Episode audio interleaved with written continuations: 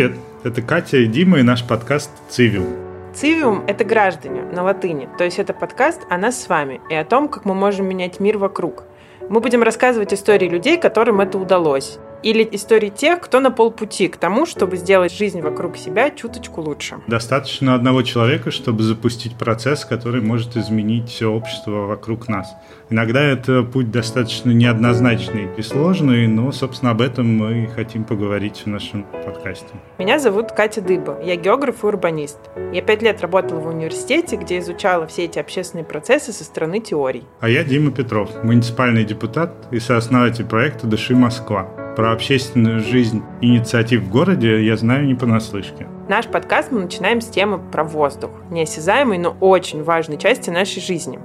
В последнее время часто слышно о том, что качество воздуха вокруг влияет на многие аспекты нашей жизни. В том числе я слышала, что есть исследования о влиянии загрязнения воздуха и смертности от коронавируса. Ученые в Гарвардском университете посмотрели на средний уровень загрязнения воздуха и уровень смертности от коронавируса.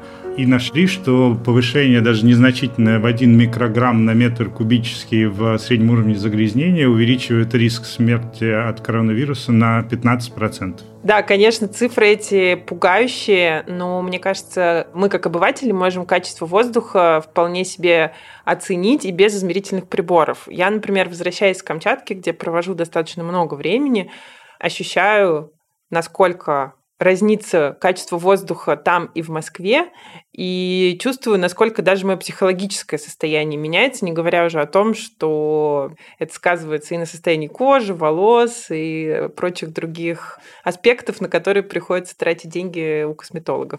Ты права, воздух в Москве не самого лучшего качества, особенно если сравнивать с Камчаткой. Занимаясь проектом «Дыши, Москва», мы встречаем много людей. Основа нашей деятельности – это общаться и рассказывать о том, как формируется загрязнение, и параллельно вовлекать людей в то, чтобы стать частью сети мониторинга, то есть установить свой маленький приборчик, который позволит всем получать объективную картину того, что происходит за окном.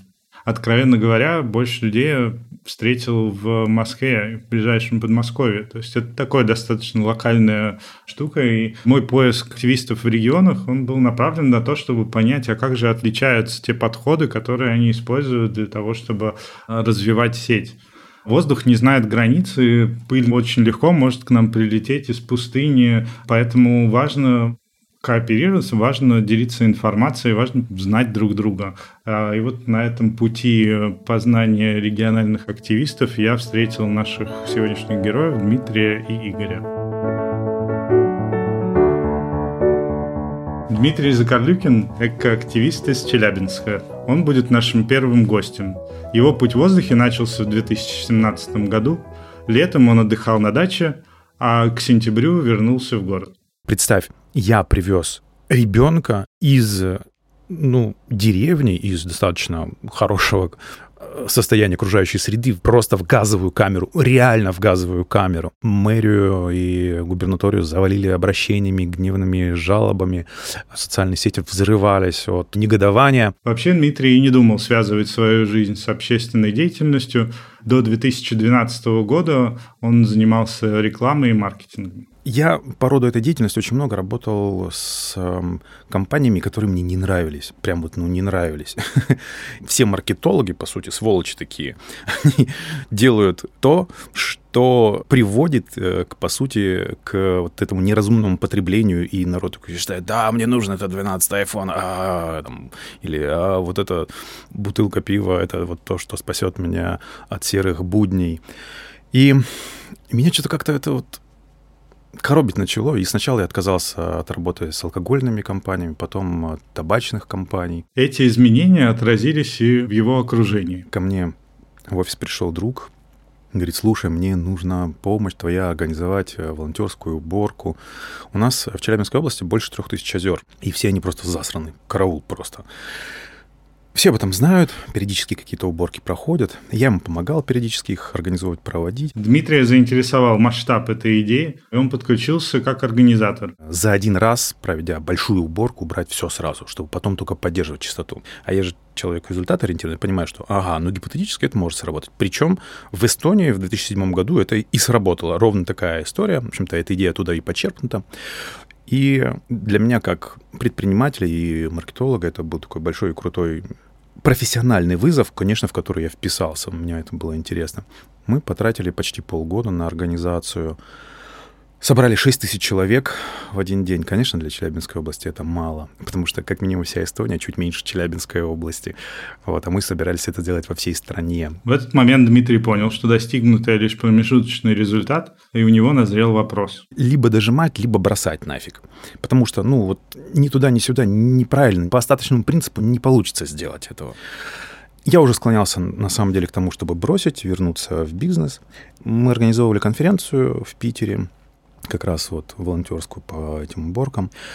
Я ехал на машине в Питер, и трижды мне через дорогу перекатывалась бутылка. Образ «перекати бутылки», вот он меня в итоге окончательно включил. Первый раз я даже не заметил. Второй раз я увидел, что... Такой, блин, ну это же вроде было. Третий раз я понял, что это конкретно для меня знак. Блин, это моя война, я остаюсь. У любой инициативы есть точка отсчета, момент ее рождения. И всегда интересно его зафиксировать, потому что по прошествии времени становится понятно, что часто это не какой-то осознанный шаг, а просто эмоциональное решение. Наш второй герой Игорь Шпехт из Красноярска. Он возглавляет проект «Небо Лив». Там сложилась похожая ситуация с воздухом, как в Челябинске. Забегая немного вперед, скажу, что Игорю в Красноярске удалось достичь видимых результатов. Сейчас хотя бы их не травят целенаправленно. А раньше... По санпинам этих детей обязаны выводить на часовую, полуторачасовую прогулку, когда там просто вот можно ножом разрезать воздух и в кубики складывать. А вообще Игорь Шпехт дизайнер и с эко-инициативами особо связан не был, но вообще тема загрязнения воздуха волнует в Красноярске многих, там проходят даже митинги. И однажды он пришел на такой митинг и осознал, что власть абсолютно не понимает то, о чем говорят люди. И понял, что нужно общаться с ней на другом языке. Если они говорят с нами цифрами, давайте мы тоже будем с ними говорить цифрами. Не вот этими громкими фразами про обоняние и фотографиями смога над городом. Так у Игоря родилась идея сделать свою систему мониторинга воздуха, чтобы показывать конкретные данные и исследования. Буквально погрузившись в Google на несколько дней, Игорь изучил, как работает система мониторинга в разных странах. Ты видишь, что во всем мире государству, ну, в большинстве стран развитых не плевать, и они уже давно развивают подобные системы мониторинга. А у нас все это очень печально. Я даже не знал, как измерять воздух. То есть я не знал, каким образом определять загрязнение воздуха. Изучая разные измерительные системы, он пришел к выводу, что все они безумно сложные и дорогие, и стоят каждая по несколько миллионов рублей. Он даже думал собрать деньги на то, чтобы установить один такой датчик в Красноярске, но понял, что для города его будет недостаточно, и быстро от нее отказался. Поиск продолжился. Начал натыкаться на первую систему, которую запустила Ася Тулесова в Казахстане, в Алмате. Они поставили датчик ЕБАМ, который измеряет вот эти частицы. Я в первый раз как раз натолкнулся на вот эти твердые частицы, что с помощью самих частиц можно определять уровень загрязнения воздуха. Дальнейший поиск привел его к компании AirVisual. По информации на сайте, датчики AirVisual работают до температуры минус десять градусов. Это абсолютно точно не подходит для Красноярска, где температуры зимой опускаются ниже.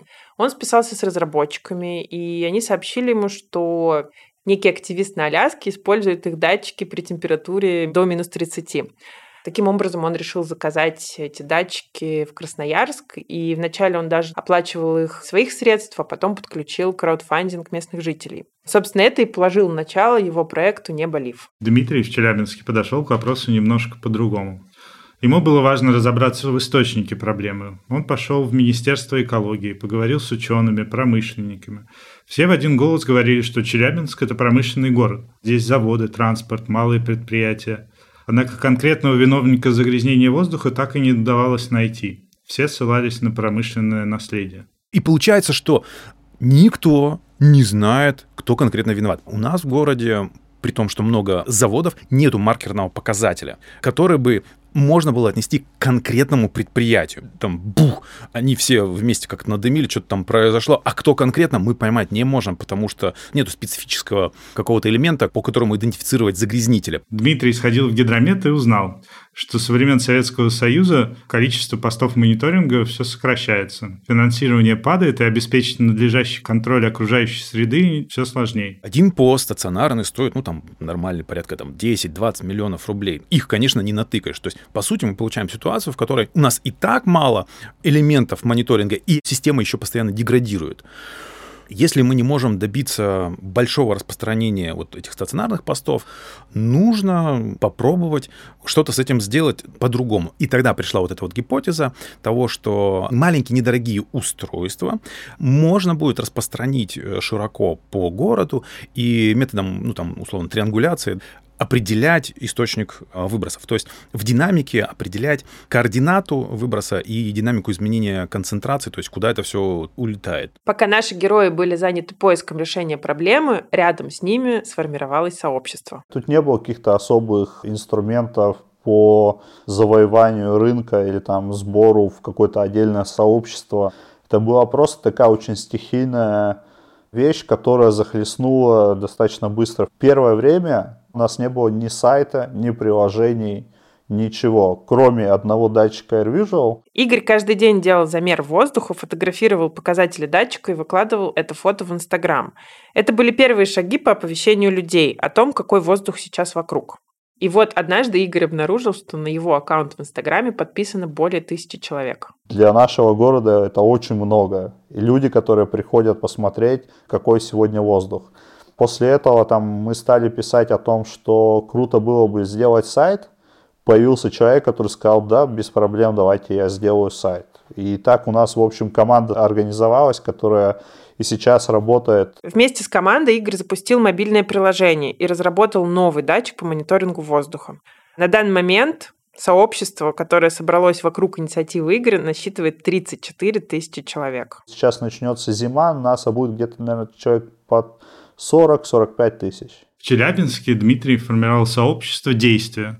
Каждого участника он побуждал к тому, чтобы что-то принести в проект. Развивая именно краудфандинговую кампанию, я включал людей. Человек, который включался финансово, он уже был заинтересован. Вот через краудфандинговую кампанию, она небольшая была, тысяча пятьдесят, может, суммарно мы собрали, закупили огромное количество разных датчиков, со всеми ими экспериментировали, огромное количество там неудач было. Привлекали также потом инженеров, ребят, разработчиков. У меня была задача сделать максимально недорогое устройство для того, чтобы любой человек мог себе его позволить установить. Находясь в этих рамках, мы искали это решение и вот таким вот образом вовлекали народ. Делал людей соучастниками решения проблемы. Я говорил, а давайте, друзья, вместе искать. Познакомившись с историями наших героев, я очень сильно удивилась, потому что мне всегда казалось, что такие вещи, как мониторинг воздуха, это очень травоядная затея, и она вообще не должна вызвать никакого противодействия. Однако в какой-то момент у наших героев начались проблемы с властями. Первым делом, как я заговорил про систему мониторинга, против меня включились огромная машина пропаганды, которая говорит, это все фигня, это не работает, он на госдеп, идиотизм весь, вот вся эта грязь. Приходилось еще людей убеждать в том, что, ну, как бы я за них, что ли, не враг, да. А Игорь в Красноярске таскали в природоохранную прокуратуру, подавали на него в суд и даже пытались заставить его лицензировать свою деятельность. Удивительное дело, но в лицензионном законодательстве нет упоминания физических лиц. Это то же самое, что потребовать у каждого, у кого есть градусник за окном, наличие лаборатории и методики измерения. Как только Росгидромет начнет подобное сообщество или подобных активистов, как мы, принуждать к лицензии, тогда все подобные сообщества просто развалятся. Они держатся только на собственных силах, на собственных средствах, ни на чем более. И государству всегда кажется, что нас кто-то откуда-то финансирует, хотя финансируем мы всегда из собственного кармана. Но в какой-то момент власть как будто бы открывает глаза. По крайней мере, в истории Игоря было так. Нужно переводить все наши ощущения в цифровой формат и доказывать, что уровень загрязнения воздуха должен быть на приемлемом уровне. Как ни странно, власть на это реагирует. Сначала для них это отторжение, потом они мирятся с этим и потом начинают что-то делать. Три года никакого диалога у команды Игоря с властью вообще не складывалось. С нами даже никто не разговаривал и говорили, что ребята, это туман, ничего страшного, гуляйте с детьми. Мы им высылали требования там, южнокорейских городов, как у них это устроено. Был прецедент в городе Сибай, где на уровне городской администрации было принято такое решение. Был момент, когда ну, я на самом деле уже психанул, и стал понимать, что они не понимают язык переговоров. Они разговаривают с нами на уровне «я здесь главный, а вы там как бы, я вас еще научу, как нужно общаться». Они нас всегда воспринимают каких-то таких городских сумасшедших, которые ну, ходят, что-то и просят. И в какой-то момент Игорь в своих социальных сетях заявил: «Хватит травить наших детей». Это сообщение увидели более тридцать тысяч человек. И в этот момент власти Красноярска наконец-то открыли глаза. Нам подписчики присылали фотографии детей, гуляющих, как ежики в тумане, вот в этом смоге. Мы говорили, наше требование не выполнено. И они начинали опять всех обзванивать. И через какой-то момент это все вошло в правило. И сейчас детей преимущественно не выводят на улицу в сильный уровень загрязнения. В сущности, активистами движет очень простой результат. То, как они влияют на общество, то, как они влияют на людей вокруг них. Поэтому их взгляд на борьбу с властью часто меняется. Так случилось с Дмитрием. Из физики. Сила действия равна силе противодействия. Если воздействовать на стену, ну, смысла никакого не будет. Стена также будет воздействовать на тебя, только она еще и помассивней значительно. Сила общественного мнения, она очень недооценена.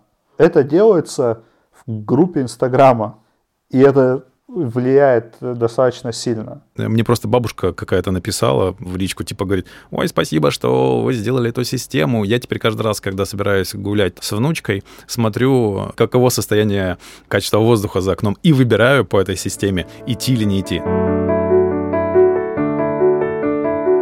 Что в сухом остатке? Поменяла ли что-то деятельность наших героев? Стал ли воздух чище? Стали люди здоровее? Есть ли какой-то ощутимый результат? Изменение загрязнения воздуха, его уменьшение, это вопрос достаточно сложный и комплексный. Идут годы для того, чтобы перенести производственные предприятия из города, поменять как-то привычки по использованию транспорта и так далее. Поэтому самый важный результат, которые добиваются эти проекты, в том, чтобы повысить осознанность жителей города о том, что они в том числе являются источником загрязнения. Получается, мы не можем повлиять на производственные предприятия, мы не можем их своими силами куда-то перенести, но мы можем, в принципе, знать чуть больше о том, как устроен воздух вокруг нас, установить себе датчик за окно и смотреть его показания каждый день и что-то об этом понимать. И тем самым менять свою жизнь, немножечко подстраивать ее под то, что сейчас происходит вокруг. Рассказывать своим соседям о том, что загрязнение воздуха сейчас такое, повышая их знания о том, что происходит с воздухом, мы формируем то сообщество, которое в итоге может повлиять на политические решения. А все-таки для того, чтобы огромный завод перенести из центра города куда-то на окраины, необходима политическая воля. Мы можем требовать чистый воздух? Почему нет? Но мне кажется, это какие-то параллельные вещи. То есть где-то мы действительно имеем право на чистый воздух, мы имеем право на то, что там модернизировать производство, которое находится в черте города, на то, чтобы там как-то улучшить систему транспорта в городе, сделать ее более доступной, экологичной, чтобы было удобнее пользоваться общественным транспортом, а не личным автомобилем и так далее. Но тем не менее, параллельно с этим мы можем Мы можем наладить систему мониторинга или участвовать в системе мониторинга и просто следить за тем, чтобы чуть-чуть свою жизнь под это немножко подстраивать. В этом смысле мне кажется, что основной результат все-таки в том, что люди начинают лучше понимать, как им живется в городе и как они хотят в нем жить в будущем, каким они его хотят оставить для своих детей. В общем, вывод простой. Мы не всегда можем повлиять на все, но, тем не менее, это не повод опускать руки и не делать что-либо. Что, собственно, и продемонстрировали истории наших героев. Продемонстрировали то, что решить проблему насколько невозможно. Она носит системный характер, в нее вовлечены и власти, и промышленники. И важно здесь сформировать некую позицию, общественную позицию, формированию которой помогают сообщества. Объединившись вокруг этих активистов, люди начинают чуть лучше понимать, куда они движутся, что нужно сделать для того, чтобы жить комфортнее в их городе. Да, на самом деле сообщество – это, конечно, очень правильная и важная вещь, и команда, которая тебя окружает, которая может подхватить твою идею, она здесь супер важна. Когда ты окружен единомышленниками, тебе легче планировать свою деятельность. Зачастую активисты не занимаются этим профессионально, и сообщество – это действительно важный ресурс, которые позволяют перераспределить эту общественную нагрузку. Как не опустить руки, когда ты уже добился каких-то результатов, но тебе все еще нужно продолжать что-то делать, продолжать делать какую-то постоянную работу, которая не является твоей основной занятостью и не приносит тебе доход, а просто твоя идея, которой ты когда-то супер загорелся, и как вот поддержать этот огонь дальше и его не потерять. Мне кажется, оптимальное решение – это распространять этот огонь, пробуждать в своих единомышленниках ту же тягу к достижению этого результата, к формированию этой идеи не одним человеком, не лидером, а формирование этой идеи за счет сообщества. Есть возможность достичь каких-то реальных результатов. Да, конечно, сообщество – это ключевая сила, но еще, мне кажется, важный такой философский момент, к которому пришли наши герои в определенное время – это то, что их не окружают враги на самом деле, и власть, в принципе, им не враг. И с властью тоже можно вести какой-то диалог. И в определенный момент открывается дверца и в администрацию города, в которой находится тоже человек, готовый как-то помочь. Мне тоже кажется, что ключ, он как раз в отношении, в готовности перешагнуть через эту битву и встретиться с человеком, который сидит на том конце стола, посмотреть ему в глаза и понять, что он живет в этом же городе, дышит этим же самым воздухом, и в его интересах те изменения, которые ты пытаешься донести. Мне кажется, это очень важно, пройти вот этот этап полного противопоставления себя власти, что мы на разных фронтах находимся. На самом деле абсолютно нет. Мы находимся на одной стороне и боремся против всего плохого за все хорошее вместе. Важно тоже понимать, что система просто несовершенна. И дело не в том, что кто-то прям отвергает какие-то твои светлые мысли просто потому, что он плохой и злой. Просто иногда система управления, система принятия решений выстроена не так хорошо, как могла бы быть, и проблема часто в этом. И люди, которые в этой системе крутятся, они, ну, иногда не видят чуть-чуть дальше, чем их какая-то маленькая сфера ответственности. И вот такие неравнодушные люди, как Дмитрий, как Игорь, они могут показать власти в том числе те какие-то новые ходы, те новые решения, которые можно делать вместе, которые улучшат жизнь тысячам людей в их городе. И мне кажется, вот этот момент перехода из противостояния в коллаборацию, какую-то совместную работу, это вот то, что делает нас сильнее. И вот этот вот важный поворот, когда нужно забыть о своих разногласиях, забыть о требованиях и начать работать вместе. Это тот поворот, который я вижу в историях наших героев. Но подвести итог нашему разговору лучше всего смогут сами герои. Проблемы, они системные, и решать их надо системно. С разбегу революционно их не решить, только эволюционно. У мира есть инерция, у социума есть инерция. Это нужно брать во внимание. Пока светлым будущим не пахнет, и не видно его, но в это нужно верить. Ситуация будет меняться только тогда, когда общество начнет объединяться, неважно, какие у вас взгляды, неважно, где вы работаете, на заводе или вы просто обычный коммерсант, вы не станете достойно жить, достойно дышать, а самое важное, вы не сможете обеспечить достойную жизнь для своих детей, пока вы не сможете объединиться. Это был подкаст «Цивиум». Следующий выпуск через две недели. Там мы переместимся еще дальше на восток и окажемся на Камчатке. Расскажем, какие инициативы меняют этот далекий полуостров. Слушайте нас на любых удобных вам платформах. Apple подкасты, Google подкасты, Яндекс.Музыка, Castbox, Overcast и на любых других. Если вам понравился этот эпизод, обязательно оставьте комментарий и поставьте звездочку. Нам будет очень приятно. Всем пока. Пока.